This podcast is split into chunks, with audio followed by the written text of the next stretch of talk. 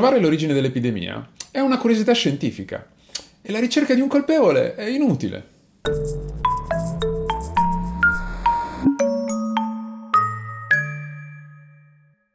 Oh, buongiorno Adrien, come stai? È un po' che non ci vediamo. Cioè, hai avuto gli esami. È vero, è stato molto interessante. È il motivo per cui non abbiamo tirato fuori delle puntate. È vero, però uh, vabbè, basta, basta dare la colpa ad altri. Dovremmo imparare dai protagonisti di oggi a non la... cercare il colpevole. Non cercare il colpevole mai. Di chi stiamo per parlare? Stiamo per parlare di un caso molto grande che ha colpito innanzitutto una comunità, Haiti. Mm-hmm. È stata colpita da una violentissima epidemia di colera che ha coperto veramente un tempo molto lungo. Sì, sono ad stati opera, ad otto nove anni. Sono stati otto nove anni e c'è il colpevole, c'è. Perché e l'abbiamo scoperto quasi subito. Il colpevole, prepara, tieniti forte, perché è l'ONU. L'ONU! L'Organizzazione okay. delle Nazioni Unite, che, colto con le mani nella marmellata, ha fatto orecchie da mercante per un certo periodo. Intanto, durante questo periodo, la comunità scientifica si scazzottava per e vedere... Ha, e ha preso anche delle cantonate notevoli. Sì, per vedere anche chi aveva ragione, in certo. che, e chi, chi, in, che sa, in che modi loschi poi questa ragione è arrivata. E dulcis in fundo? Dulcis in fundo, un bel Bill Gates jolly da giocare a fine partita. Sempre, quello... quando è quel cambio che ti risolleva, che ti risolleva il quarto tempo, capito? E come comincia? Dove comincia? Allora, come, comincia? Eh, come ogni puntata molto ghiotta inizia un po' di tempo fa, però questa volta è un tempo recente. Sì. Stiamo per parlare dell'ultimo decennio, a partire dal duemiladieci. duemiladieci eh, è l'anno in cui inizia questa epidemia di colera, eh, che, come stavamo per dire poco fa, è durata otto nove anni, quindi è l'ultimo caso accertato, è stato nel duemiladiciannove. L'abbiamo visto in altre puntate, il colera è così...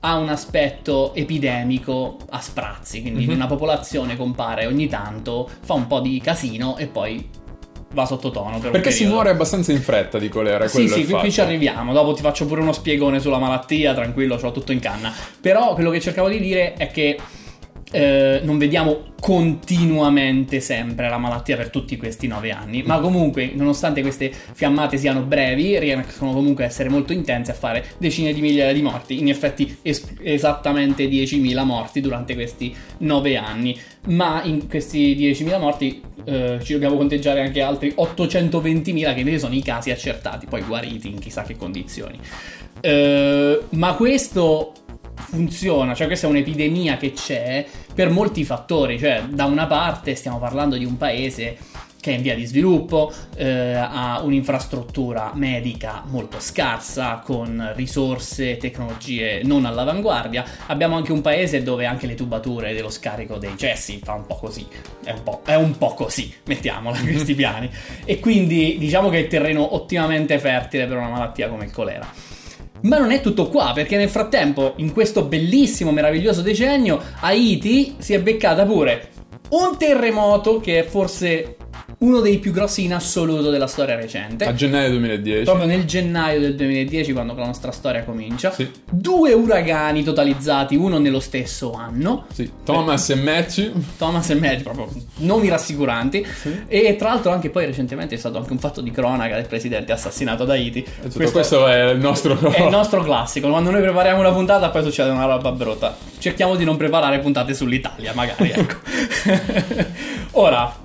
passiamo al colera stesso, cioè di che cosa stiamo per parlare. Questa epidemia di chi è la colpa? È la colpa di un batterio, si chiama Vibrio cholerae, e per chi avesse tempo, anche, anzi meglio, per chi non l'avesse ancora fatto, questa è la puntata che noi abbiamo fatto su Jon Snow, che è stato il primo epidemiologo in assoluto della storia, un inglese eh, con delle buone idee, una buona tecnica e tanta voglia di lavorare. Molta, una buona metodologia. Grande metodo, però quello che volevo dire è che vi diamo il tempo adesso di andarla a guardare.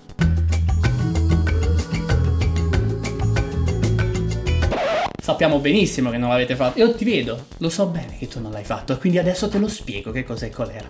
Le uniche parti che in effetti possono servire per seguire questa puntata sono le seguenti. Primo, è una malattia che si prende con l'acqua. Si trasmette attraverso l'acqua. Cioè, sì. il batterio, il Vibrio cholerae, che poi è l'agente patogeno che dà questa malattia, mm-hmm. vive tranquillamente nelle acque.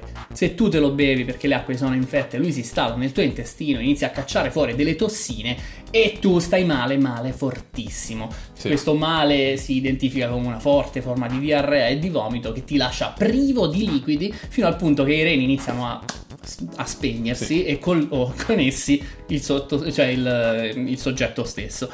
Nel frattempo, con tutto questo materiale di fe- feci che escono dall'individuo, escono anche miliardi di batteri stessi che poi, se inquinano le acque, fanno ricominciare il ciclo. E qualcuno deve, si infetta, chiaro, con queste acque, fanno ricominciare il ciclo e diventano. Si muore, eh, come si diceva prima, se, si muore abbastanza se non è diagnosticato in fretta, nel e se non è curato in fretta, sì, tre quattro giorni e si anche meno in... in alcuni casi ho letto che proprio vabbè, due giorni dipende anche dalle condizioni, sicuramente, eh. sicuramente. Però diciamo che se sei in un paese industrializzato che ha delle buone metodologie di diagnosi e c'ha degli antibiotici pronti e c'ha tutta l'acqua pulita che ti serve, mm. il problema non c'è, mm-hmm. ok? Mm-hmm. Invece ad Haiti il problema c'è. Sì, e... c'è anche per causa del terremoto, nel senso che il terremoto che è appena arrivato nel duemiladieci causa chiaramente dei danni alle infrastrutture. Appena proprio. Appena. Eh, ci sono delle immagini si... di repertorio per vedere questo appena. Eh, probabilmente ci saranno. ehm, ci saranno anche dei bra- delle... Um, Dei, dei problemi proprio anche di, eh, di persone che da una situazione di vita normale si ritroveranno magari per strada, quindi con delle, senza più accesso all'acqua pulita o al cibo eh, pulito, eccetera eccetera, o a un bagno dove fare. Ci saranno dei bisogni. Problemi di logistica, anche nel senso che non ci sono più magari delle strade funzionanti, non ci sono più magari la... quindi se c'è via... un'ambulanza che ti deve raggiungere non ce la fa, è un disastro. Sta di fatto che però questo terremoto era nel gennaio del duemiladieci e i primi casi di colera che si registrano sono nell'ottobre del duemiladieci, quindi c'è un passaggio abbastanza di tempo abbastanza lungo. Eh, le due cose potrebbero non sembrare direttamente connesse da un punto di vista temporale, però vedremo che in realtà qualcuno avanzerà delle teorie che metteranno in connessione questi due eventi. Sta di fatto, nel duemiladieci, nell'ottobre del duemiladieci, tra il diciassette e il ventitré ottobre, appaiono i primi casi registrati, sono tantissimi, sono migliaia, è una, una fiammata sono molto rapida, molto rapida e quindi anche abbastanza inusuale, perché solitamente non, non appare in questo modo eh, la malattia quando appare. E il cinque novembre, lo dicevamo, viene colpita l'isola dall'uragano Thomas e quindi in un qualche modo ci mette il carico. Il sette novembre del duemiladieci viene chiamato dall'ambasciatore francese ad Haiti Renaud Piarroux. Renaud Piarroux è... foto di repertorio. Esatto, foto di repertorio. Renaud Piarroux è eh, professore all'Università della Sorbona, capo di servizio all'ospedale della Salpêtrière, eh, pediatra di formazione specializzato nelle malattie infettive tropicali con una tesi in biologia. Si tratta di uno dei scienziati di fama mondiale, lo specialista primario del colera. Stiamo perché lui, proprio parla- cioè in poche parole, il più figo di tutti. È il più figo di tutti quando si tratta di colera, che non so che titolo, oh, non so se è un titolo particolare. Io pagherei per avere metà di questo titolo. Però sta di fatto che comunque lui ha lavorato tanto in Africa, lì dove la malattia colpisce spesso e in maniera violenta, e quindi sul terreno, lui è un esperto di terreno, eh, non è un esperto di laboratorio. Sta sul campo, non è uno sul che, campo. Che si fa i conti nell'ufficio e basta. Che okay, sta di fatto, Piero arriva, fa la sua investigazione, quando arriva gli cominciano a dare già degli indizi, gli cominciano, gli cominciano già a dire guarda che potrebbe essere successa una cosa da qualche parte, l'epidemia si è formata, è tutto molto, è tutto molto un po' così, un po'... un po' nascosto. Un po' nascosto, un po' agente segreta. Piero fa la sua investigazione, va a parlare con gli abitanti, riesce a, ritro- a risalire temporalmente. Quindi a ritroso, a ritroso. Cerchi sempre i casi, esatto, più vecchi per capire le cose come sono. L'abbiamo partite. Visto con Jon Snow, andate a vedere la nostra puntata, non l'avete fatto prima, fatela adesso. Aspetta. Eh, Esatto, ovvero questa maniera di andare a ritroso e risalire sempre più indietro nel tempo per riuscire a capire qual è l'epicentro di questa cosa, dove è nato il primo caso.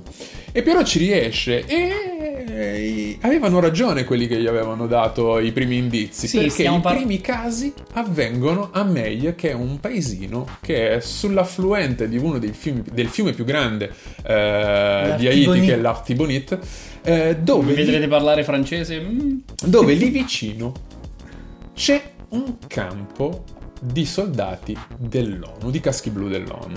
Questo campo che si chiama Annapurna.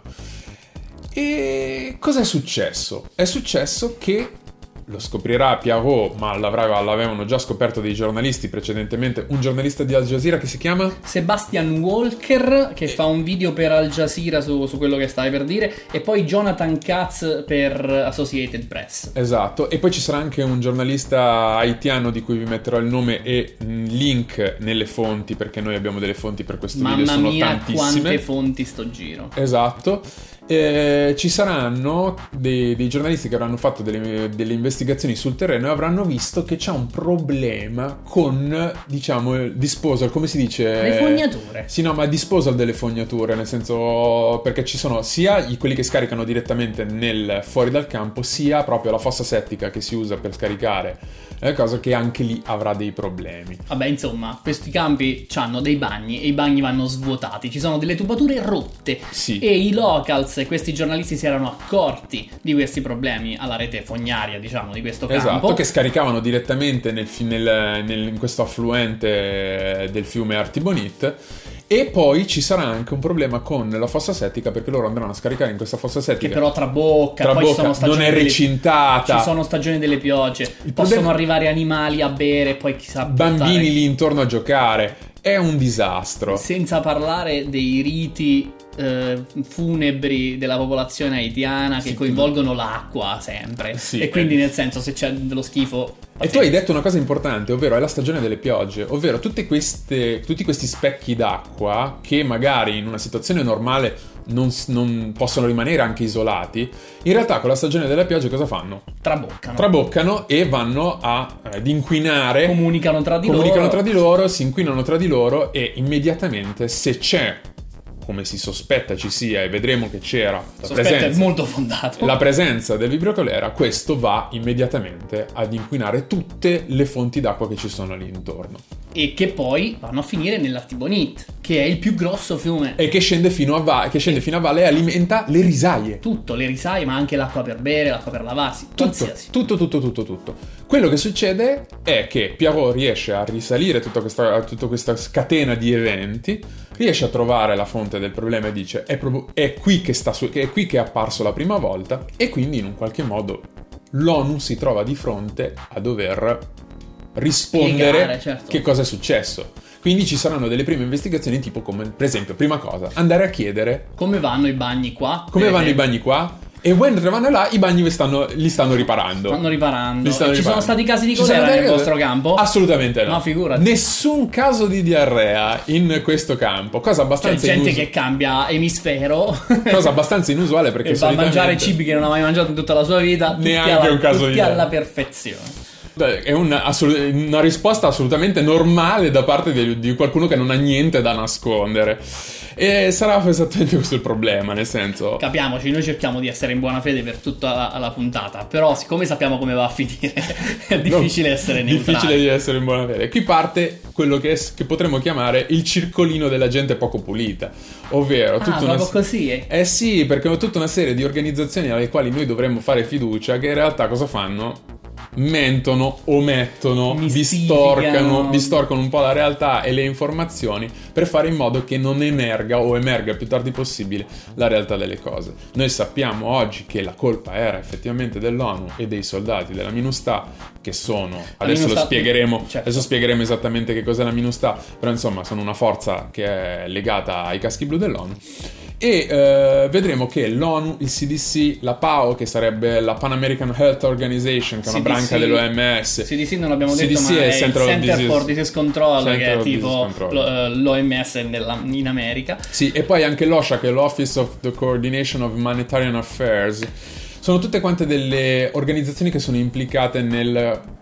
nell'insabbiamento di questa, di questa informazione.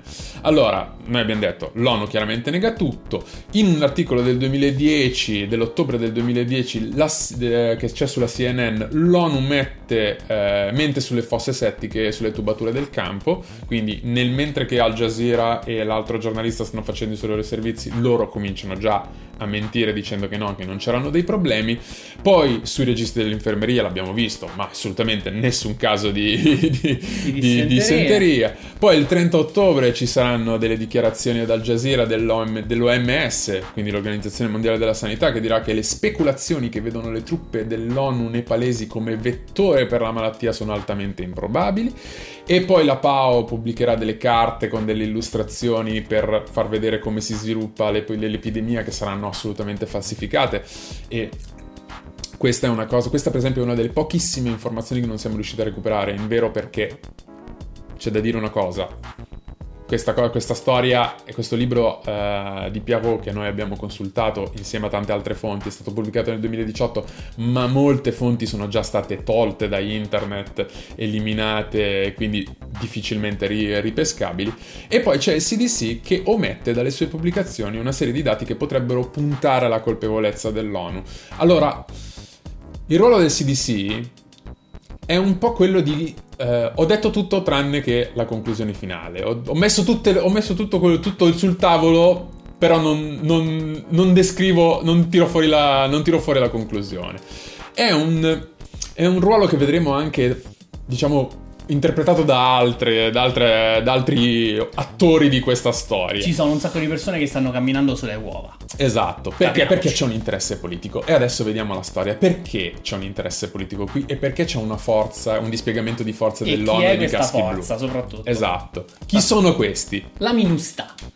Ah, io non so il, la, l'acronimo a cosa corrisponde, perché è un acronimo in francese, sì. Però sostanzialmente è una missione di stabilità politica e, e, e di pace su territorio haitiano, che però è una missione dell'ONU. Sì. I caschi blu stanno lì a tenere la pace, che però stanno lì dal duemilaquattro, quando in effetti c'è stato un colpo di stato in, uh, sul territorio haitiano, ma poi sono rimasti. Sì. E nel duemiladieci, quando tutto questo succede, eh, la... Il la MINUSTAH pesa, sì. Cioè, il presidente Preval più di una volta dice che stanno a fare qua questi quando il nostro paese è perfettamente in pace. L'unica cosa che succede è che fanno una pressione psicologica nel momento in cui sono presenti i giorni delle elezioni. Certo. Però in effetti non, è, non servono soldati, anzi, no. se, se ne avete mandati altri diecimila adesso che è successo il terremoto, magari ci avrebbero fatto più comodo degli infermieri, magari dei medici, degli magari ingegneri degli per ricostruire, dei pompieri, persone... diciamo, sì, tecnici, eh no, sia forze dell'ordine, non... ma non militarizzati. Mandano dei soldati, e la riflessione che è interessante è proprio questa, nel senso... È una forza militare a tutti gli effetti, perché sono dei soldati armati, in un paese che è sovrano. E teoricamente è una democrazia, perché ha, democrazia, delle, ha delle elezioni. Delle elezioni. Vedremo come in realtà la connessione di interessi politici, in questo caso degli americani, sigla degli americani. Democracy is non-negotiable. Gli americani avranno degli interessi che sono strettamente politici, perché noi geograficamente lo vediamo in maniera molto chiara: Haiti è nel cortile degli Stati Uniti. E quindi eh, hanno tutto interesse che non diventi una seconda, cu- una seconda Cuba, e quindi che non sia uh, un ponte di comunisti. In più ci sono degli immigrati che sbarcano costantemente eh, sulle coste della Florida ogni, ogni giorno, e quindi c'è un interesse al mantenimento, diciamo, di un certo controllo politico di questa regione. Lo diciamo, è chiaro ed evidente, lo vedremo anche dopo, ci saranno anche delle mail che ve lo proveranno eh, la connessione con eh, l'interesse politico degli americani, però sta di fatto che questa forza MINUSTAH è lì. È lì. È dell'ONU, anche se l'ONU è, lo sappiamo, una sorta di braccio non armato degli Stati Uniti, perché può fare quello che... un po' come la NATO. Sembra una roba collettiva, ma in realtà alla fine comandano gli americani. Anch'io e... ci ho sempre avuto questo, questo come dire, impressione, ah. anche se non ho mai visto niente di, di fonti precise, come dire, dei documenti che mi lo giustificano. No, beh, vedi, dallo registri dalle azioni, lo vedi quello, yeah. della reazione, cioè quando ci sono delle, delle, delle, delle azioni che... politiche che hanno a che vedere con l'ingerenza politica, oppure col, appunto, con questioni dico, io umanitarie. Io ce l'ho sempre avuta, però non ho mai capito. L'ONU interviene quando, certo, ci sono delle robe in Mali, non, ok? Però nero su bianco non c'è niente, insomma. L'ONU è parastatale, sovrastatale. Tecnicamente. Sì, oddio, sì, sì, sì. Poi vai a vedere come reagiscono davanti alle robe che succedono in Israele, o come reagiscono alle robe che succedono ad Abu Ghraib, eccetera, eccetera. no, non ci sono delle sanzioni dell'ONU per gli americani o per gli israeliani, quindi è effettivamente Un, uh, un fantoccio per molti versi, non sempre, ma Vabbè. per molti versi. Comunque sta di fatto che noi vediamo come uh, questi, tutti questi organismi sono uh, influenzati dagli americani, nello specifico perché c'è un interesse a mantenere questa forza, questa MINUSTAH lì presente sul territorio, e quindi non fare in modo che eh, li si renda colpevoli di una cosa così grave come aver portato un'epidemia di colera. Lo dice chiaramente... E morti, e morti, e morti, e morti, e morti. E morti. morti. Lo dice chiaramente una, una serie di mail che sono state eh, recuperate grazie al Freedom of Information Act, eh, che sono delle mail tra il C D C e il National, National Security Council americano, dove viene chiaramente detto: l'ultima cosa che vogliamo sono gli haitiani che incolpano i soldati ONU in maniera perniciosa, ok? Cioè, cioè sono delle mail... fastidiosa. Esatto, queste sono mail tra il National Security Council e il C D C americano, che teoricamente dovrebbero essere delle cose separate, e invece, come vediamo, no, è tutto un po' appeso dall'alto. E vediamo anche come sia un interesse americano nel non colpevolizzare l'ONU. l'ONU in questo caso. Certo, se fossero due cose diverte- diverse, l'America non avrebbe avuto niente a che vedere con la brutta figura dell'ONU. Esatto. E quindi in, questo, in, in tutto questo contesto la scienza che ruolo ha? Eh, allora, che ruolo c'ha? Da un certo punto di vista, di nuovo, dovrebbe essere l'ennesimo organismo indipendente che semplicemente va a guardare i dati e trae delle conclusioni. Però, come abbiamo visto nelle nostre puntate sulla scienza, purtroppo i singoli non sono per forza entità indipendenti. E sebbene la filosofia, diciamo, a cui si fa capo è una nobile, poi quando vai a vedere i fatti tante volte le cose si sporcano, soprattutto quando riguardano cose di questa ampiezza. Eh sì, ma perché è grave, è, è, cioè grave, è delicata la situazione. Allora, delicata. Parliamoci chiaro. Quello che dice Piarroux, per la pronuncia, sì. eh, quello che dice Piarroux è che ehm, il colera è stato portato ad Haiti da alcuni soldati che, arrivati lì, hanno manifestato i sintomi della, della malattia, hanno evacuato incessi che avevano delle perdite, queste perdite sono andate a finire nel, nel fiume e da lì sono diffuse per tutta l'isola. Facendo... Sono soldati nepalesi, lo es- diciamo. stavo, stavo arrivando okay. proprio a questo. I soldati sono di origine nepalese, ah. sono diversi i punti dove i soldati nepalesi vengono sparsi, ma principalmente in questo campo di Annapurna. Mm-hmm. Inoltre, gli altri due campi in cui vanno i nepalesi comunque hanno dei... come dei camion che vanno a svuotare le loro fosse settiche per riunirle con quelle degli altri, che sono nella famosa fossona che trabocca di cui si sì. parlava prima. Quindi perché il Nepal ci dovrebbe essere importante nel mirino? Perché c'è un'epidemia di colera nel settembre del duemiladieci, quindi neanche un mese prima c'è un'epidemia a Kathmandu. Ma eh, tu mi dici, capitale. non ho capito, c'è un'epidemia di colera e quindi questi l'ONU manda dei soldati senza testarli? Ma no, non è che non li testi, gli fanno i normalissimi screening medici per vedere se sei abile e arruolato, mm-hmm. non gli fanno nessuna però indagine diretta contro il Vibrio cholerae in particolare, sì. e non solo, non paghi di questo, li mandano pure dieci giorni in, come si dice, in buona uscita eh, dentro casa, in modo tale che possano stare con i parenti prima di partire per i loro sei mesi di turno ad Haiti. Cioè, quindi loro li testano, e vedono li testano che sono poco, sani, vedono che sono sani, li, li mandano dieci giorni in licenza e poi li spediscono, e poi li spediscono in un posto tropicale. Quei dieci giorni può essere successo qualsiasi cosa, e sì, infatti e infatti succede qualsiasi cosa, e alcuni, se non è almeno uno, De- se deve essere portato il batterio da là e deve aver cagato fuori dalla tazza, ed è il caso di dirlo. Letteralmente. Questa cosa che dice Piarroux, sostanzialmente la chiameremo la tesi umana, e passerà più o meno alla storia come la tesi umana. Ognuno ha le sue terminologie, ma più o meno la sostanza è quella. Solo che non è l'unica teoria, cioè non è l'unica ipotesi su come sia arrivato il colera ad ah, Haiti. No. no, esiste un'altra tesi, ah. la meglio nota come la tesi ambientale. Ah. E qua parliamo di fatti, perché la tesi ambientale deve essere portata avanti da qualcuno. Cioè, nel senso, innanzitutto è alternativa, e in che modo? Assumerà diverse forme, si parlerà di mm-hmm. terremoto ad Haiti che ha cambiato l'assetto delle faglie, che quindi a loro volta hanno fatto scorrere diversamente una certa corrente che dal Messico potrebbe aver portato dei batteri lì endemici, quindi mm-hmm. batteri messicani. È una tesi che dura poco, questa in particolare, perché i batteri messicani sono diversi. Quindi non, non solo essere... loro, però non è solo questo. Il discorso è che a un certo punto iniziano ad arrivare due, due grossi rappresentanti di questa tesi che porteranno la, avanti la loro versione della tesi ambientale e la contrapporranno a quella di Piarroux, iniziando una lotta di, di articoli, di botte e risposte che si rincorreranno per almeno due o tre anni, se, se non di più in realtà. No, volevo solo dire che eh, la storia delle correnti che portano i batteri non è l'unico modo al cui loro speculano come siano portati i batteri. È anche un'altra teoria che, lo dico adesso, so che la, la mia fonte in questo caso non è particolarmente attendibile, ma ho un amichetto con yeah. cui gioco a G T A Online. Ah, allora vabbè. Che lui è Se un... è G T A Online allora è Africa. E lui è un ingegnere navale. Io gli ho chiesto di spiegarmi esattamente questa storia dei ballast. I ballast sono la zavorra d'acqua.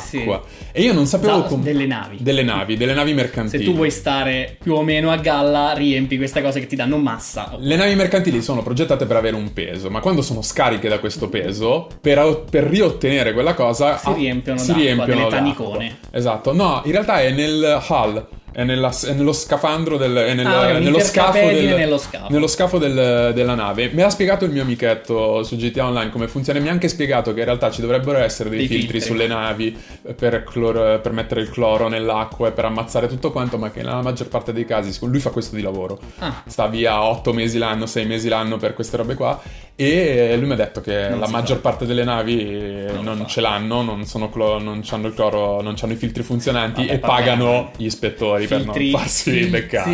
Per filtri per evitare che i batteri passino sono molto piccoli e costosissimi. Eh, e io dicevano non, che erano non costosissimi. Mi, non non mi sembra aziende, strano che non abbiano voglia di spenderci. Le aziende non spendono i soldi. Costano molto di meno le mazzette. Costano molto meno le mazzette agli ispettori, assolutamente. Va bene, questa è la teoria Però, quindi di cui stai facendo accenno. È eh, una teoria secondo cui navi che provengono dal Messico si riempiono di quest'acqua come zavorra. Esatto. In quest'acqua viaggio, ci sono i ball- batteri, le scaricano una volta, nei arrivare, una volta arrivata da Haiti, quest'acqua non serve più come peso, viene scaricata e magari ci stanno dentro anche i batteri, sì. perché non è stato filtrata e non è stata clorata. È assolutamente possibile, ma non è poi quello che è successo, perché di nuovo i batteri messicani fatto. non ci assomigliano con quelli che si trovano da Haiti. E a chi assomigliano? Assomigliano drammaticamente a quelli nepalesi. Sfortunatamente. Ma guarda, ma chi se lo sarebbe mai immaginato? Comunque, lasciamo stare questo. Parliamo invece della tesi ambientale di cui stavamo parlando. Mm-hmm. eh, Ci sono due persone a capo di questo. Uno si chiama David Sachs e la seconda è... che forse anche più importante, si chiama Rita Colwell. Rita Colwell, che è una scienziata di rilievo, lavora in campo nel campo della microbiologia per un sacco di tempo. Super rinomata. Sì, sì, ha fatto l'editor, capo editor per Science addirittura, se non sbaglio. Eh, ma questa persona porta avanti la tesi ambientale anche da prima che questo succedesse. Mm. Esiste nel novantasei un editoriale scritto da lei che infatti si chiama Global Climate and Infectious Disease, The Cholera Paradigm. Cioè lei sta dicendo, quando c'è una catastrofe naturale vengono fuori le epidemie. Mm. Quindi, questo nel novantasei Passano una quindicina d'anni, arriva il duemiladieci arriva una catastrofe naturale e subito il colera. Lei a nozze, allora il sì, banchetto si strappa i capelli dalla felicità e si butta a pesce su questo argomento. Di cosa parla? All you can eat. Sì, sì. Allora, cerco di spiegarla in termini layman, cioè da, da profano. Sì. Spiegalo, spiegalo come se di fronte a te ci fosse una persona che non sa niente di queste cose. Mi fai, sforzerò. Fai, fai uno sforzo Fa, di astrazione. Farò questo sforzo. Allora, cari ipotetici ignari. Allora, funziona così. I batteri del colera che danno la malattia colera, cioè il Vibrio colerae in grado di darti la malattia, non è un, un qualsiasi Vibrio colerae, perché questa mm. è una specie, e le specie soprattutto tra i batteri sono molto diversificate internamente. È come se ci fossero delle razze, mm. ok? Come le razze dei cani, però molto più diverse tra di loro. Mm. E in particolare i batteri che ti riescono a dare la, ma- la malattia sono quelli che esprimono un certo gene, una, cioè una serie di geni, sì. eh, di cui il capotipide è C T X A, che è una tossina. Quindi se il batterio fa la tossina, sostanzialmente ti dà la malattia. Se il batterio non fa la tossina, la malattia non ce l'hai. Ok? okay. Per discriminarli velocemente dirò tossigenici, per quelli che sì. nella, eh, nella classificazione vengono chiamati eh, sierogruppo O uno oppure O centotrentanove, sigle che risparmierò ai nostri cari lettori, eh, ascoltatori. E invece gli altri saranno i non tossigenici. Sì. Ora, secondo la Colwell, sì. esiste una miriade di vibrio cholerae non tossigenici, quindi che non fanno le tossine, privi di questi geni, che però sono installati naturalmente da sempre dentro le acque sotterranee di Haiti. Quindi è come se l'isola, come d'altronde tutti i continenti, siano per base d'acqua sotto, nel, nel, nel sottoterra. Sì. Ok? Quindi faglie, freatiche, pozzi, eh, fiumi sotterranei, laghi sotterranei, tutte queste e stanno, robe. Stanno e, piene di batteri. E magari, lei dice, stanno piene di batteri non tossigenici, che stanno lì e non possono fare niente. Non possono fare niente per molti motivi. Innanzitutto perché stanno lì. Finché okay. non li bevi, non possono certo. moltiplicare. E inoltre stanno spesso associati a dei microcrostaceini che si chiamano copepodi, eh, insomma si, si, ma stanno in una stase dormiente. Ah, tipo una cosa di stasi, una roba una roba di stasi, quindi mm. non è che sono attivi, si replicano, okay. crescono, gozzovigliano, no, quello lo fanno negli esseri umani. E tu dici si attivano magari quando... se si att... però magari la catastrofe, secondo ah. la Colwell, li attiva. In che modo? Per esempio, uno, Le, a seguito del terremoto il sistema di acque sotterranee dell'isola si rimescola, ah, perché capito, in collegamento, si aprono delle fratture, si aprono le delle acque fratture, alcune acque si sp- mm. smettono di essere in collegamento, altre iniziano a collegarsi, certo. quindi magari i batteri che in pre- tempo erano isolati riescono ad arrivare in altri posti, certo. quali posti? Per esempio eh, le sponde del mare, dove mm. c'è più alta salinità, e questo fa stare meglio i batteri. ah, okay. ok Tra l'altro, tra gli effetti che ti fanno venire le malattie c'è proprio il fatto che i batteri cercano di estrarre i sali dalle tue cellule. mm-hmm. E perché? Perché col sale stanno bene, e infatti nel mare li trovi più volentieri che nei, nei fiumi. Ok, okay? Sì. Questo perlomeno quello che ho capito leggendo la letteratura. mm-hmm. Seconda cosa, le acque in cui si trovano meglio sono basiche, quindi non acide. mm. E secondo la Colwell, la Colwell la geologia di Haiti, che è piena di rocce calcaree, potrebbe sì. aver influenzato dopo il terremoto la chimica delle acque e aver sì. abbassa- eh, alzato il pH abbastanza da far stare meglio i batteri, sì. che a questo punto sono liberi dai loro posti, certo. si trovano in un ambiente più consono da tanti punti di vista, e magari se vengono ingeriti dalle persone possono dare gli stessi effetti. mm. La Colwell cerca di dimostrare questo prendendo dei campioni. Sì. Non li prende lei, eh? No, vabbè, li fa prendere. Sì, lei non no. va proprio là, mi sono sbagliato. Cioè, questo dettaglio è abbastanza importante, perché da una parte abbiamo questo po- l'opposizione tra le due teorie. Una, c'è Piarroux, che lui è andato proprio lì ad Haiti più e più volte a indagare e a lavorare sul terreno, e quindi in un qualche modo è una persona che è entrato in contatto e ha visto anche com'era la situazione nel suo reale, nella sua quotidianità. E dall'altra parte c'è questa Colwell che non si è mai mossa dal suo studio. Vabbè. Potrebbe essere una metodologia poco... Vabbè, però non è che vuol dire che tutti quelli che stanno chiusi nel proprio studio a fare gli studi allora sono degli incompetenti, ecco. No, però andare a vedere un attimo com'è la situazione certo, reale, sicuramente... invece che solo fantasticare, eh, bene, potrebbe però... essere un... Sì, mettiamo, mettiamola così, non è questo potrebbe il discriminante essere. Per vedere se uno fa un buon lavoro. Ecco, però sicuramente Aiuta. avrebbe aiutato. Aiuta. Avrebbe aiutato. Ora, quello che dice la Colwell è... Questi pazienti...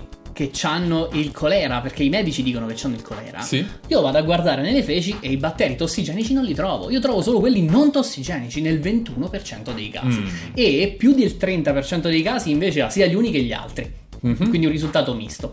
Lei dice, magari i batteri non tossigenici, che a seguito del cataclisma sono liberati, accesi, stanno facendo danni, e non possiamo togliere la responsabilità dal... cambiamento, cioè da questa crisi climatica barra eh, geologica che ha subito Haiti. Quindi tutto questo casino tra l'uragano, la stagione delle piogge, le acque che si rimescolano e cambiano pH, tutto insieme ha attivato dei batteri che oggi ritroviamo nelle persone. okay. Questo articolo, che eh, viene scritto da Hassan, che è un collaboratore della Colwell, poi Colwell ultimo nome, cioè era il capo sì. del, del gruppo, Uh, che è uscito su P N A S nel giugno del duemiladodici e prende il nome di Genomic Diversity of duemiladodici Haitian Cholera Outbreak Strains. Sì. Mm, se vuoi te lo traduco, ma ci metto no, una no, mezz'oretta. No. uh, comunque sia, questa roba qua ha avuto delle risposte, cioè nel senso succede occasionalmente che un articolo viene preso così male da qualcuno che addirittura dice, scrive alla rivista e dice guarda questa roba che avete detto non funziona, io mi oppongo. Certo. E ci sono state due risposte, una delle quali proprio da Piarroux e compagnia bella, eh. che gli hanno mosso delle critiche sensate, tra mm-hmm. cui eh, che i campioni sono stati presi male, cosa mm-hmm. che la Colwell non poteva testimoniare dato che non c'era. Eh, un'altra cosa è che le diagnosi sono inaffidabili, questo è importante. Colè, com'è che viene diagnosticato il colera? tu devi prendere i batteri, li devi piastrare su dei terreni che fanno crescere solo batteri del colera. Se vedi una crescita, eh, c'è il colera, se non vedi una crescita non c'è il colera.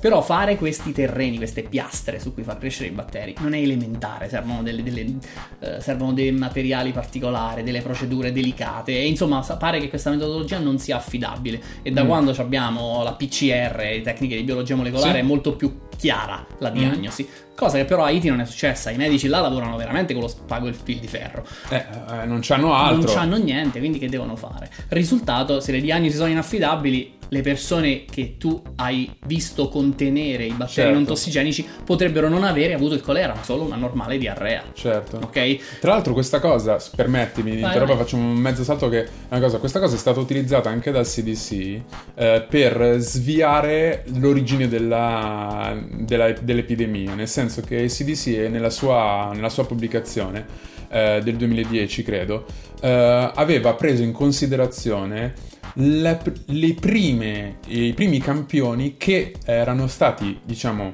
eh, certificati in laboratorio come contenenti eh, Vibrio cholera.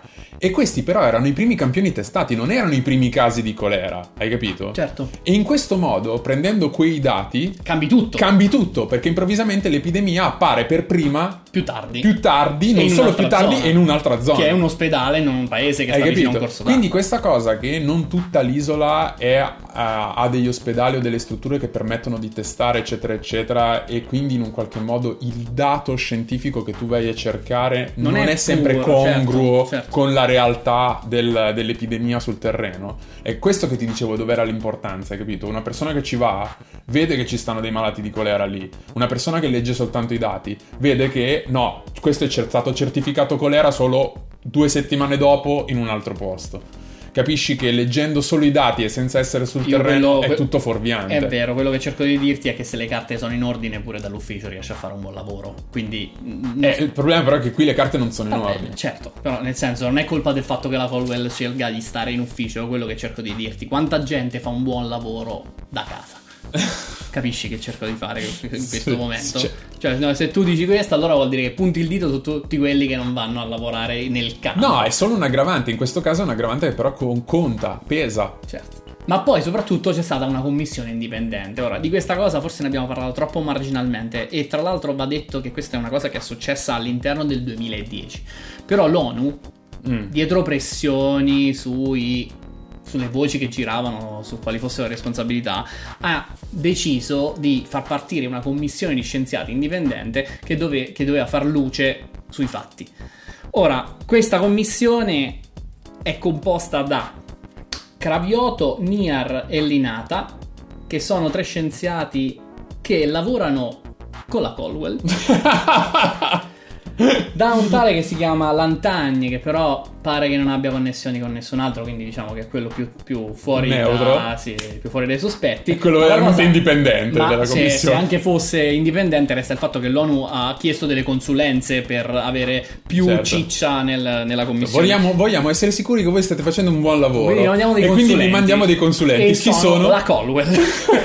E Sachs, che è l'altro di prima, quello che è stessa, stessa bandiera. Che bello! Questa commissione fa un bel lavorone in cui alla fine della fiera, se andiamo a guardare, vengono dette tantissime cose che dice anche Piarroux e vengono fatti tutti i rilevamenti, si parla della MINUSTAH, si parla si delle parla tubature, dei, lav- dei lavori sulle tubature, ci sono delle lavori, foto. Ci sono, ci sono discorsi eh, lunghissimi su quanto fossero aderenti alle possibilità reali la teoria di Piarroux, dopodiché la commissione termina tutto questo plico scrivendo: non possiamo dare con certezza la colpa a nessun individuo o nessun gruppo di individui. Sì, è proprio questo, loro dicono: povertà, mancanza di accesso all'acqua potabile, condizioni sanitarie deplorevoli e ambiente ottimale del delta dell'Artibonite per la proliferazione del Vibrio cholera.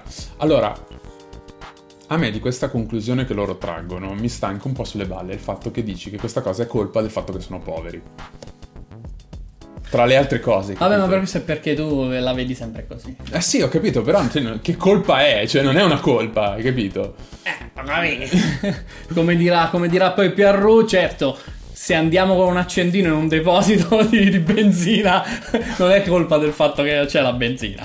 eh no, infatti. Sì, insomma, questa, questa è la diatriba che va avanti. La, la parte scientifica inizia con, con, questo, con questo rapporto della commissione indipendente. Però, insomma, non è l'unica cosa. Infatti, poi, come si diceva, nel duemiladodici esce questa cosa della Colwell, botta e risposta. Ma l'ultimo vero tassello, non è l'ultimo in tempo temporale, in ordine temporale, perché poi ce ne saranno altri. Certo. Però, se, al mio avviso, quello più importante è un articolo di Hendriksen, scientifico, diciamo, eh, di Hendriksen, che semplicemente fa il genoma dei batteri, cioè li sequenzia. Significa andare a leggere una lettera alla volta tutto il genoma di tutti i batteri. Lui ne analizza un totale di trentaquattro, mm-hmm. di cui ventiquattro provenienti dal Nepal, chiesti letteralmente agli scienziati nepalesi, mm-hmm. per riguardo la loro epidemia del duemiladieci, che e... curiosamente danno in, in tutta tranquillità, pensando di essere innocenti, di non c'entrare niente. Ah, chi lo sa.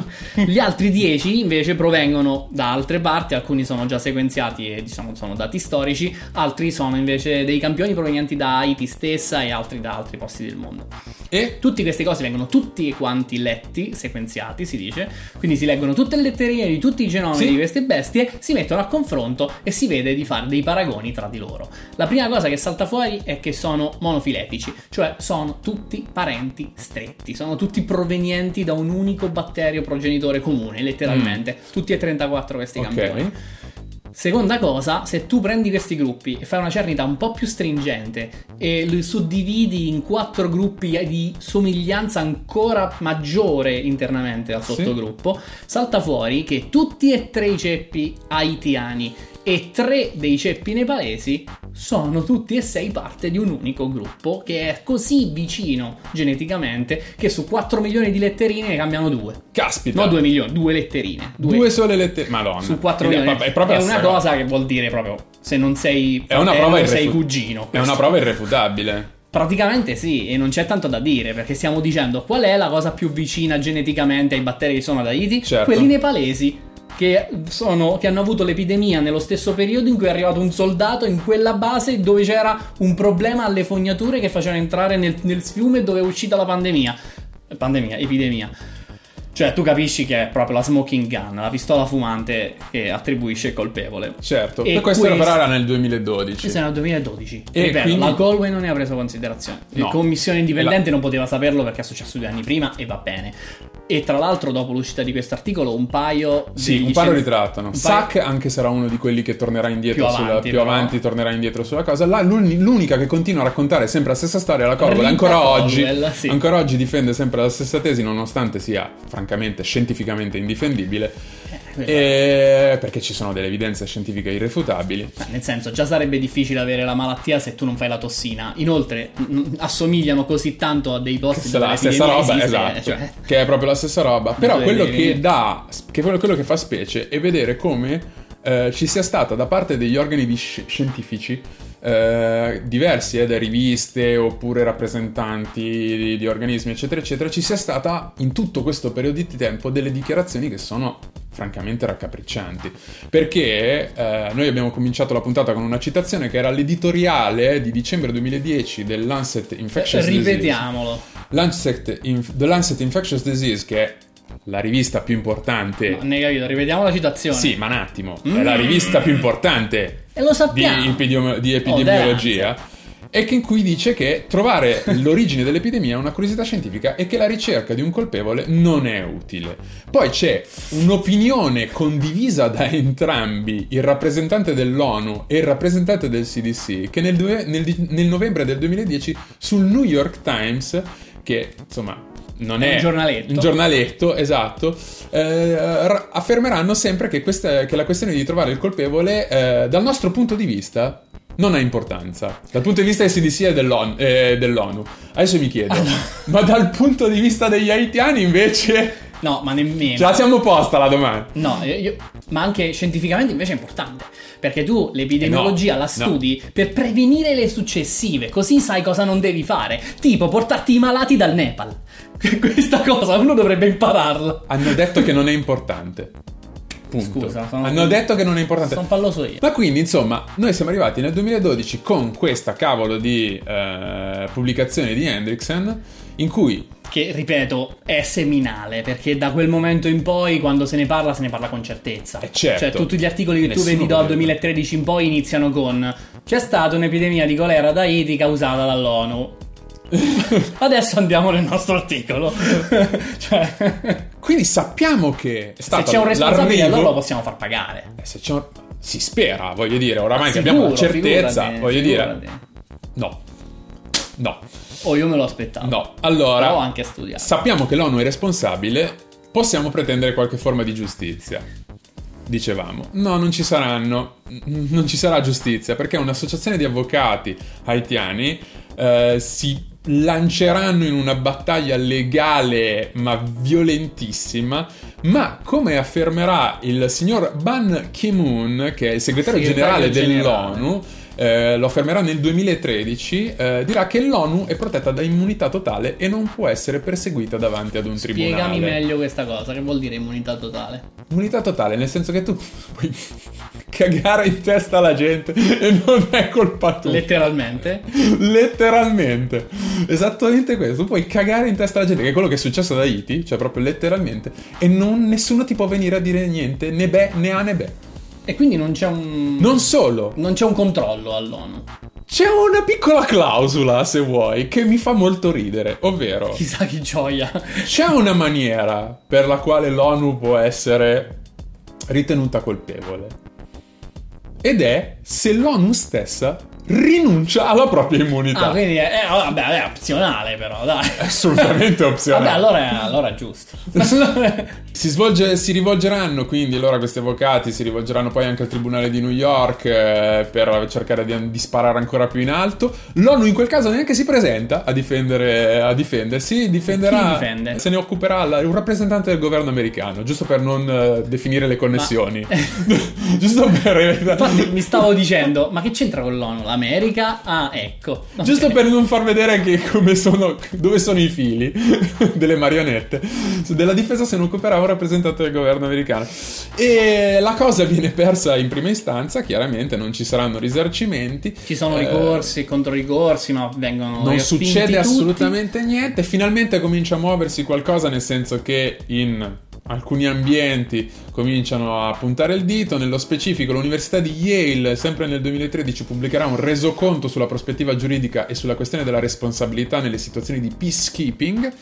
Eh, nel duemilaquindici mantenimento mol- della pace. Molto tardivamente nel duemilaquindici Amnesty International chiamerà maggior trasparenza ed indipendenza sulla valutazione del caso, ma la botta, quella vera, quella seria, arriverà eh, dall'interno, perché nell'ottobre del duemilasedici un certo Philip Alston, che è specialista di, diri- di diritto, che è collaboratore dell'ONU, presenterà alla settantunesima Assemblea Generale delle Nazioni Unite eh, un report, reportino che farà molto molto molto molto male.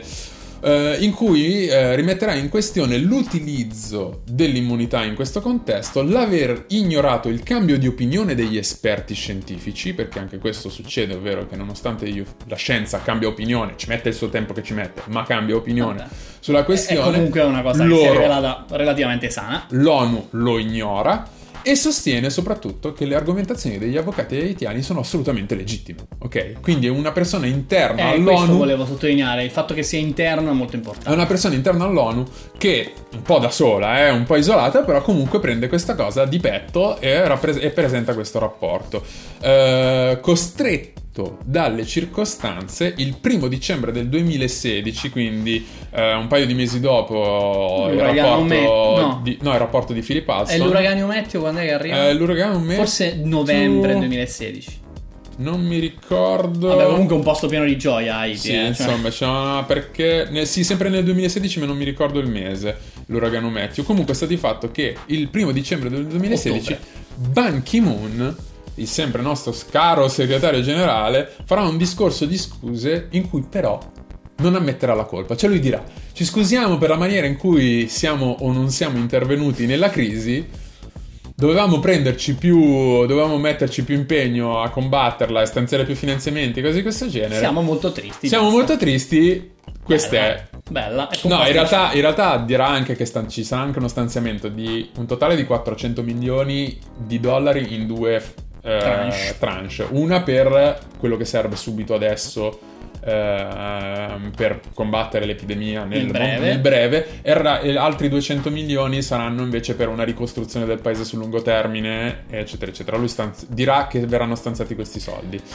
Pro tip, questi soldi non, non arriveranno, arriveranno mai, mai. Però sta di fatto che sì, lui fa questo discorso in cui dice scusa ma non ammette la colpa. Che poi, dico io, ma già chiedere scusa significa prendersi la colpa, o sbaglio? Non esattamente, perché come abbiamo visto le dichiarazioni sono molto politiche da, tu- parte, di tutte le, da, tu- da parte di tutti gli attori coinvolti in questa, in questa storia.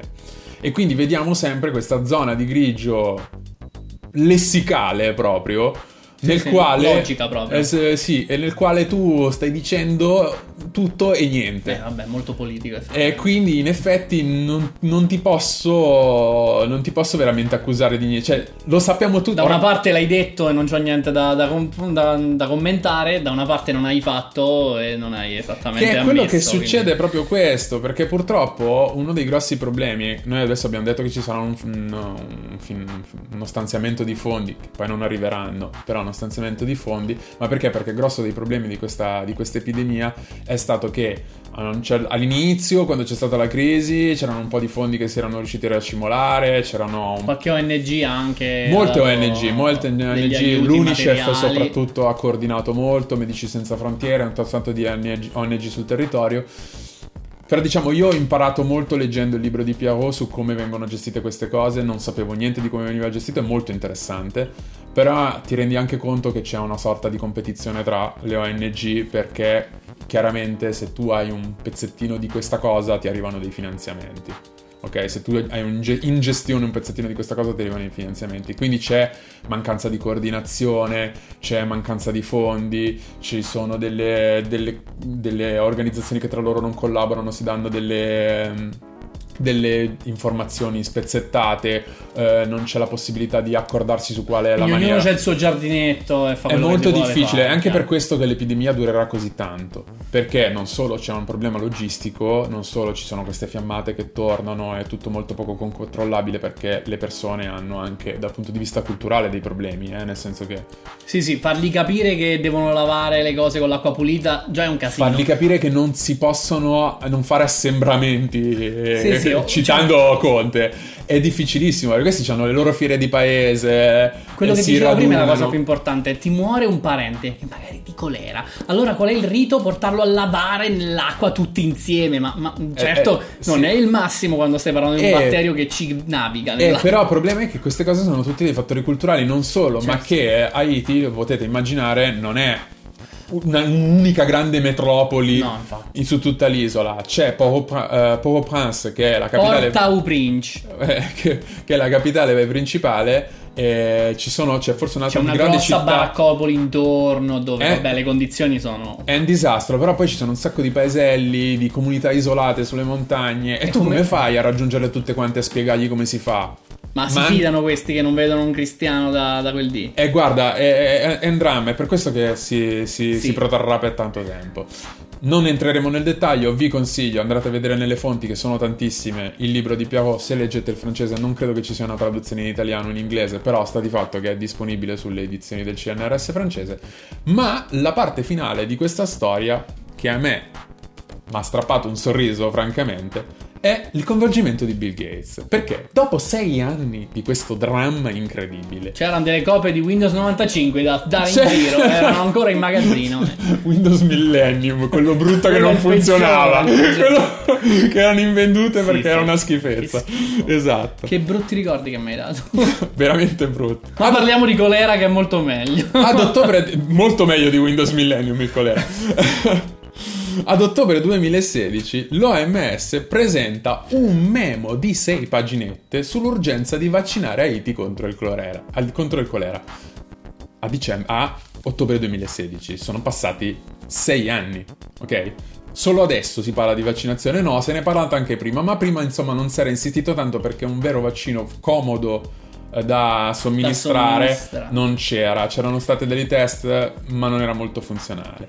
Questo piccolo memo di sei pagine però non arriva dal nulla, è un memo dell'O M S del quale si sospetta che la manina di Bill Gates e della fondazione Bill e Melinda Gates sia stata un po' quella ad orchestrare, diciamo, la, co- la costruzione di questo memo e la spinta di questo, di questo, di questo memo davanti alle scrivanie dei prende- prendenti di decisioni, prende decisioni. Di prendenti decisioni. Infatti, nel momento in cui questo memo arriva, l'accordo per i vaccini è già stato fatto, i vaccini sono già stati spediti, questo memo non è un'informativa adesso prendiamo una decisione, la decisione è già stata presa, è già stata presa, ma come e quando? Ovvero, adesso vi spiego un po' com'è il, il, la linea che collega la cosa, ovvero la fondazione Mil- Bill e Melinda Gates finanzia la Global Task Force for Cholera Control, coordinata dall'O M S, che partecipa al fondo Gavi, che è quello del Vaccine Alliance, ne abbiamo sentito parlare anche ultimamente eh, grazie al Covid, eh, e gestisce lo stock mondiale di vaccini in partnership con organi pubblici che sono l'O M S, l'UNICEF e la Banca Mondiale. La Fondazione Bill e Melinda Gates finanzia anche numerosi studi per valutare l'efficacia dei vaccini in diversi contesti. La Fondazione Bill e Melinda Gates, insieme alla Morgan Chase Bank, è anche parte del capitale della Global Health Investing Fund, che a sua volta investe in Eubiologics Co. Chi sono questi di Eubiologics Co? Sono dei coreani che producono proprio un vaccino per il colera. E infatti, non casualmente, il vaccino che è stato comprato e spedito ad Haiti è il vaccino prodotto dalla Eubiologics Co. Ok? l'undici ottobre l'O M S annuncia la spedizione di milioni di dosi di vaccino Euvichol, che è quello prodotto dalla Eubiologics Co, che ha appena tra l'altro ottenuto la prequalificazione dalla, dall'O M S, che lo rende eleggibile per delle operazioni finanziate dalle Nazioni Unite. Quindi è proprio tutto incastrato perfettamente perché questa cosa accada per tempo. E questo utilizzo ad Haiti è il primo utilizzo sulla vasta scala. Uh, Piarroux non contesta l'uso del vaccino. Il vaccino è una cosa utile. Noi vogliamo sottolineare questa infatti, cosa. Allora, infatti, cioè, il vaccino mi... è una roba utile. Io mi sento di dire, piccolo disclaimer, tutto quello che noi stiamo dicendo non c'entra assolutamente niente con il Covid. Assolutamente no. Ma non c'entra niente neanche con l'idea, l'idea del vaccino. Anch'io. Devo andare a fare il secondo richiamo al venticinque. Io l'ho fatto. Ah, già il secondo richiamo? Perché? Beh, perché sono docente. Io ho è vero, prima, perché avete iniziato prima. Poveracci. Esatto, i pezzenti.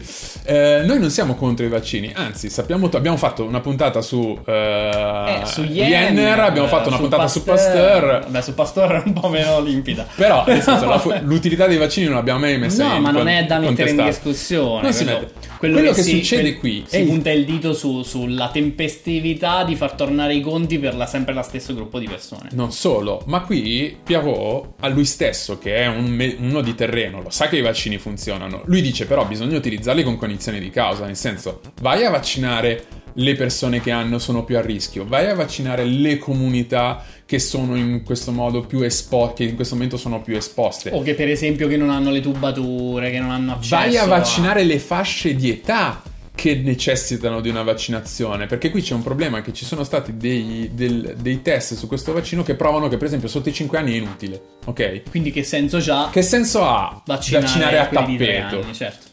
E invece, e lo, quindi loro fermeranno una petizione per dire va bene i vaccini, ma utilizziamoli in una maniera corretta, con tutti i crismi. Con tutti i crismi. E l- questa petizione verrà completamente ignorata e verrà fatta invece una vaccinazione a tappeto di un, tutta una fascia di popolazione, di tutto un, uh, un pezzo di popolazione che chiaramente produrrà dei risultati sì e no, sì, a macchia di leopardo, a, diciamo. che, non hanno, che non hanno molto senso. Sarebbe stato molto meglio farlo in un altro modo. Ah, Quando in fino... effetti la, la cosa che avrebbe avuto più senso e che infatti Piarroux la, la portava avanti era istruire le persone a come evitare di prenderselo il colera, che già era tanto. Questo era quello, questo però è il preventivo. Sì, ma anche il vaccino è preventivo. Sì, no, però nel senso è preventivo senza, senza la possibilità di avere un medicamento. Cioè loro quello che avevano fatto sul terreno era costituire queste sorte di piccole task force che andavano in sì, giro sì, di, a distribuire anche dei prodotti per, per mettere il cloro. Per sanitarizzare le acque, esatto. Certo. No, ma queste sono tutte... Però quello che dico io è che in un posto dove fai fatica ad arrivare in macchina e quindi ci devi andare a piedi, ma chi te lo porta il vaccino? faccio prima a insegnare a qualcuno che vive con te come si deve comportare, e fa- abbiamo fatto il migliore dei lavori possibili con la minore delle energie possibili, mettiamola così. Certo, ma quello che, rile- quello che ri- rivela questo atteggiamento da parte, diciamo, della Fondazione Bill e Melinda Gates è che l'interesse non era risolvere il problema, altrimenti si avrebbero adottato, diciamo, la metodologia suggerita dagli esperti sul campo che stavano cercando di Vabbè, risolvere il problema. Sono persone che vogliono fare affari. Esatto, non... l'interesse era quello di fare degli affari. Sono anche poco meravigliato, onestamente. Ma no, certo, però è importante, è importante capire che c'è una differenza tra chi fa business e chi fa... Chiaro, chi, chi fa sanità, ok? L'interesse sanitario era un altro. Sì, quando... E questo era non mi stupisce mai quando vedo i due mondi incrociarsi, in collidere, certo, certo. Perché sono persone, le persone che stanno in mezzo, cioè sono, sono, sono persone fallibili, c'è cioè chi ha gli interessi monetari, chi ha l'acqua alla gola, chi ha lo strozzino che lo aspetta sotto casa, cioè. Ma lo riprova il fatto che avido, questo era nel duemilasedici, quando ancora l'epidemia un po' c'era, c'erano ancora delle, c'era ancora un problema epidemi- eh, epidemiologico, ma eh, quando nel duemiladiciotto l'epidemia è nella sua fase calante sui minimi storici e sappiamo, l'abbiamo detto, finirà nel duemiladiciannove, la Fondazione Bill e Melinda Gates rimanderà al ministro della salute haitiano una lettera sottolineando l'assoluta importanza di fare una campagna vaccinale. E ti posso dire di più perché ho trovato una fonte... ma tipo ieri che stavo rileggendo le cose. E faranno stanziare dei soldi per questa roba qua, ah, eh? Okay. dieci milioni di, di dollari, dimmi, dimmi. Bruscolini proprio.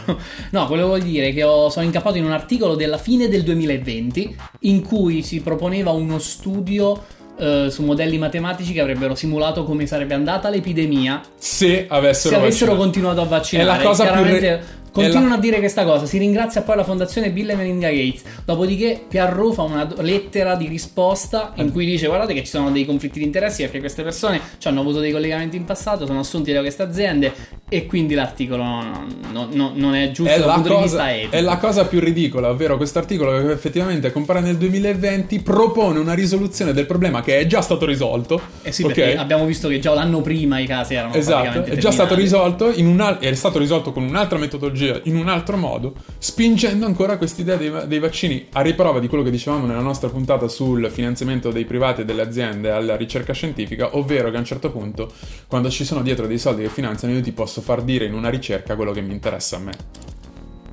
e farti supportare la tesi che mi interessa sì, a me.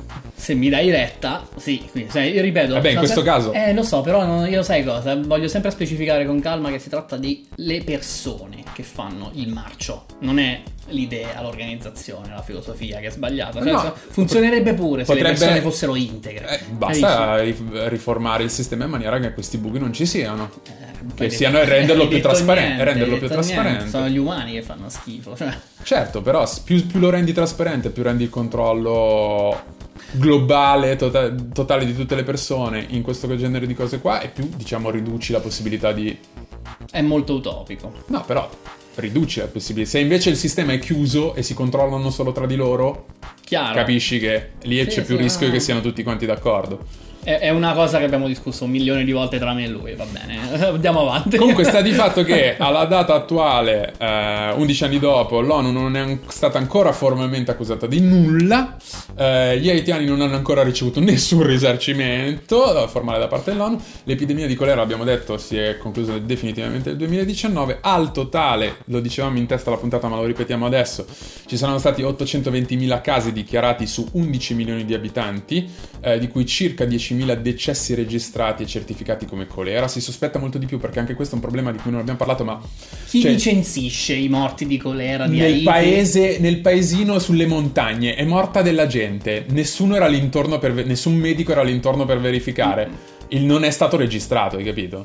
E quindi anche questo ha falsato molto le statistiche e per esempio l'ho scoperto però nella sua indagine ha decisamente reso difficile capire qual era stata non la so, dinamica ci sono dell'epidemia. Delle contromisure che vengono prese soltanto quando la mortalità eh, supera un certo livello, certo. E se la statistica è presa male il livello certo. non lo superi mai e quindi certo e non prendi mai, non non prendi mai la cosa. Tra l'altro noi non abbiamo detto, a un certo punto ci sono stati dei fondi che sono stati ritirati perché si era stato era stato decretato che oramai il colera è endemico ad Haiti E quindi quando eh, una cosa è endemica non è più allora crisi non e è quindi... più critica, visto che tu popolazione ormai ci fai a che fare da sempre, e quindi te lo devi gestire il sistema sanitario sì, nazionale però... normalmente, quindi, capito? Chiaramente la popolazione haitiana si è immunizzata nel sono successe un anni, sacco cioè... di schifezze. Comunque sta di fatto che si tratta della peggiore epidemia di colera degli ultimi vent'anni di tutto il mondo. Nel duemiladieci, duemilaundici e duemiladodici ci sono stati altrettanti casi di colera ad Haiti, che, che ha undici milioni di abitanti, che in tutta l'Africa tropicale, dove ci sono un miliardo di abitanti. Vabbè, ma l'Africa tropicale è così. Chi se ne frega? Chi se ne frega dell'Africa tropicale? Voglio dire, chi se ne frega? Leopoldo se ne frega, questo qua. Allora, ci saranno dei facts, alcuni dei quali divertenti, ma prima dei facts ci sarà qualcuno che non può essere attecchito dal, te- dal colera. Lui non lo soffre, anzi lui il colera gli fa un culo così. Ma sì, ma quello gli, gli mena, gli mena. Il vibrio colerae lui... Due sberle al schiaffi, al... quattro alla volta, così pa, pa, pa. Non so se si notano le quattro schiaffi, fa pa, pa, pa, pa, pa. E gli schiaffi sono quelli che avranno tutte le persone che non hanno messo il like a questa puntata così bella e succosa. Ma che bella puntata è stata! È stata una puntata mia. Molto istruttiva. Utilizzatela con, con grande parsimonia. Con grande parsimonia, perché è un'arma, però. No, vabbè.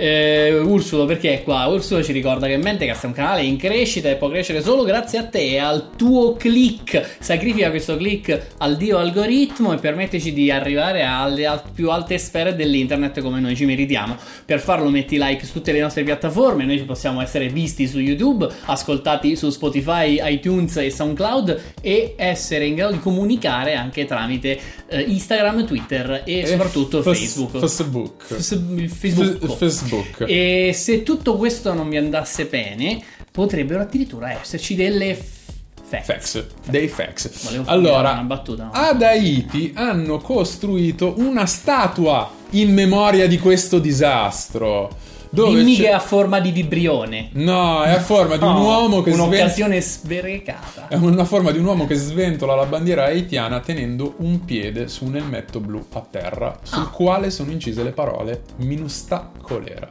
Ah, ah brutto, proprio cattivo. Secondo facts interessante, ehm... nonostante Haiti e la Repubblica Dominicana siano sulla stessa isola, la... l'isola di Hispaniola, Eh, sono, la dividono per, quasi perfettamente a metà, eh, i cataclismi naturali sembrano sempre colpire più duramente Haiti rispetto alla Repubblica Dominicana. Una parte del motivo per cui questa cosa succede è spiegata in questo libro qui, che io consiglio vivamente, che si chiama Collasso di Jared, di Jared Diamond. Eh, è un libro molto interessante e di facile lettura, in cui viene spiegato che eh, gli haitiani hanno disboscato ferocemente la loro parte di isola, mentre la Repubblica Dominicana no. E il motivo di questa scelta è una roba brutta, ovvero che in Repubblica Dominicana c'era un dittatore cattivissimo che però aveva il pallino dei parchi naturali e quindi ha impedito alla propria popolazione di disboscare ferocemente, cioè, tanto quanto hanno fatto anche gli haitiani, anche di crescere economicamente in un certo senso. In realtà se la passano un po' meglio ah, sì? la Repubblica Dominicana rispetto Vabbè, agli haitiani. Sono però... beccati dieci anni di colera, già aiutami. Tra... A un certo punto è passato il colera, certo, dall'altra vabbè, parte però... ed è diventata crisi internazionale, perché immediatamente quando ci sono due stati, però non è paragonabile. Non è, sta, non è, non è paragonabile. Vuoi un, un fact velocissimo che ho trovato su internet, perché non mi ricordavo la sigla, ma oggi la MINUSTAH devi sapere che non c'è più. È stata sostituita eh, nel duemiladiciassette dalla MINUST.